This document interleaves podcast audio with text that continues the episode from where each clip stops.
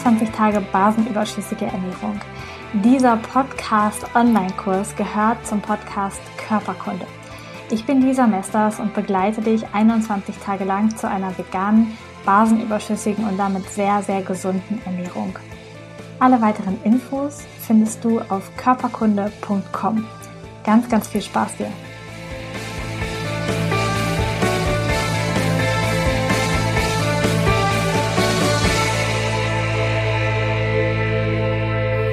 Einen wundervollen guten Morgen. In Woche 2 der basenüberschüssigen Ernährung es haben noch längst nicht alle die Umfrage gemacht. Ich bin mal gespannt, ähm, wie die so weiter ausfällt. Und ich sitze gerade draußen, habe meditiert, bin in meinen Montag gestartet und neben mir ist unser Lavendel. Und da fliegt die ganze Zeit schon eine kleine, dicke Hummel hin und her. Und ich weiß nicht, ob du das weißt oder schon mal gehört hast. Hummeln sind von ihrer Aerodynamik eigentlich nicht dafür gemacht zu fliegen. Also man weiß nicht genau, wie sie es schaffen zu fliegen. Aber sie machen es trotzdem. Vielleicht liegt es daran, dass die Hummeln nicht wissen, dass sie aerodynamisch eigentlich nicht zum Fliegen gemacht sind. Denn blöd wäre es halt, wenn sie es wüssten und sie dann versuchen, von Blüte zu Blüte zu krabbeln. Ich glaube, das wäre sehr ineffizient. Und ich möchte diese kleine Analogie heute einfach für dich nutzen, um da nochmal reinzuspüren, was du dir alles erzählst ähm, über Ernährung, über deinen Körper, über Abnehmen, über Heißhunger, über Zunehmen, wo du überhaupt gar nicht weißt, das stimmt, dass du in irgendwelchen Frauenzeitungen gele gelesen hast, von irgendwelchen Pharmakonzernen gesponsert oder von ähm, Ernährungsempfehlungen, die von Ernährungsfirmen gesponsert sind, die natürlich Geld damit verdienen, weil möglichst viel und möglichst hochkalorisch ist. Vielleicht hat dir jemand gesagt, dass du so und so viel Kalorien, so und so viel Mahlzeiten, so und so viel Kohlenhydrate, Fette, Eiweiße essen musst, musst, musst, musst, weil ansonsten wird alles ganz schrecklich und ganz schlimm. Und ähm, vielleicht ist das wie mit der Hummel. Hätte man dir das alles nicht gesagt, wäre es überhaupt kein Problem.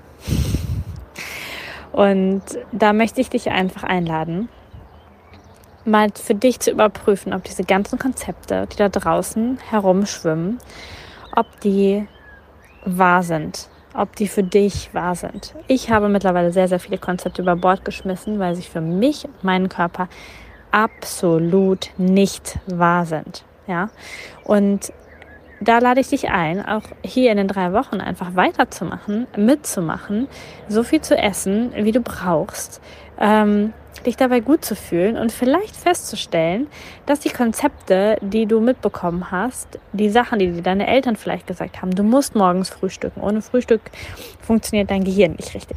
Oder du musst jetzt was zum Mittagessen, weil es ist Mittagsessenzeit. Ähm, oder ähm, abends keine Kohlenhydrate, denn die nähen deine Kleidung enger. Was auch immer dafür, ähm, ich sag jetzt mal Mythen kursieren. Ähm, ja, was wäre, wenn das einfach wie mit der Hummel ist? Wenn du es nicht wüsstest, dann würdest du es vielleicht einfach intuitiv machen und dich verabschieden von diesen ganzen unglaublich schlechten Konzepten, die da draußen rumwabern. Und wir testen ja hier basenüberschüssige Ernährung, oder du testet, testet, testest es. Und ähm, basenüberschüssige Ernährung ist wirklich eine Sache, wo ich sagen würde, die ist wirklich gesund. Und ich gebe dir mit Absicht, ähm, und das hast du ja auch am Anfang schon mitbekommen, keine Rezepte, keine Vorgaben, wie viele Mahlzeiten, was auch immer. Ich erzähle einfach nur, was ich gerade mache. Und im Chat, in der Austauschgruppe bekommst du ja vielleicht auch mit, was andere machen. Und ähm, da darfst du einfach für dich ausprobieren. Das war für mich ein Prozess von ja, anderthalb Jahren, glaube ich, bis ich jetzt zu dieser Ernährungsform so stabil gekommen bin. Und das ist okay. Ja, das ist vollkommen okay. Und du darfst dich da reinfühlen, du darfst schauen, was für dich wahr ist. Und du darfst mal diese ganzen Konzepte über Bord schmeißen. Denn wie schlecht wäre es, ja, für unser ganzes Bioökosystem, wenn die Hummel denken würde, sie könnte nicht fliegen.